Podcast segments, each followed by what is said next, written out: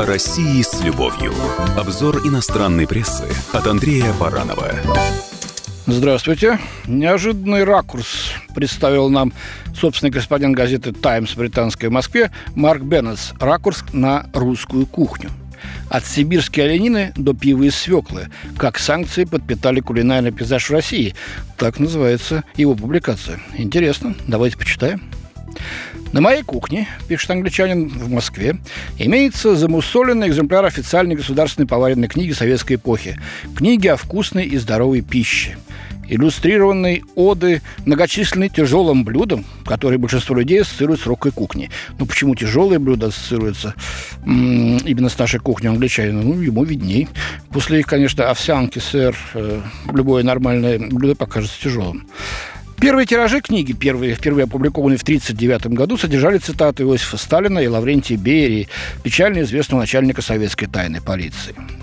Среди включенных блюд дальше англичанин пишет русские названия латинской бук... лати... латиницей. She, pelmeni and holodets, которые часто делают из превращенных в желе свиных ножек, хвостов или ушей – Хотя тарелка дрожащего холодца вызывает у многих иностранных гостей приступ тошноты, о боже, иностранные бедные гости. Традиционные русские еда гораздо привлекательнее, чем осознает большинство людей. Среди моих любимых блюд, пишет э, Марк Беннетс, квашеная капуста, разновидность кислой капусты и блины с грибами и сметаной сметаной, надо полагать, да? Тем не менее, даже самые яркие поклонники признают, что русская еда страдает от проблем с имиджем, отмечает автор публикации. Однако сейчас продовольственная сцена страны переживает ренессанс. Некоторые говорят, что это началось тогда, когда в 2014 году президент Путин запретил импорт продуктов питания в ответ на экономические санкции США и Европы. И повара, и рестораторы начали приспосабливаться к новой кулинарной реальности, разрушая стереотипы на этом пути, говорится в публикации. Ну, западные стереотипы имеется в виду.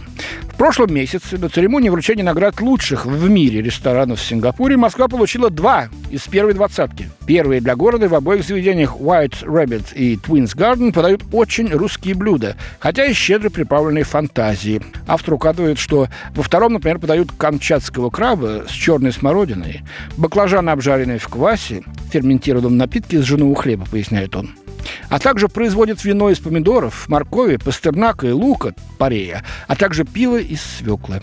А в ресторане «Лавка-лавка», другом модном московском кафе и коллективе фермеров, на полках и в меню запеченная тыква, домашнее варенье, пельмени из сибирской оленины и ассортимент быстро улучшающихся сыров российского производства, отмечает англичанин. Сыров, появившихся после того, как Путин запретил чеддер, камамбер, горгонзолу и другие европейские молочные продукты. Ну, не Путин запретил, конечно, а парламент, ну ладно. Автор приводит мнение историка русской кухни Павела Сюткина, который говорит, запрет на западные продукты питания наказал российских граждан, не давая им покупать полезную вкусную еду. Но это оказалось полезным для нашей пищевой промышленности и ресторанов, так как обратило их к нашим собственным, выращенным у себя продуктам питания, отмечает э, российский эксперт. Ну что ж, с ним трудно не согласиться. Спасибо. С вами был Андрей Баранов, замредактор отдела международной политики «Комсомольской правды». О России с любовью. Обзор иностранной прессы от Андрея Баранова.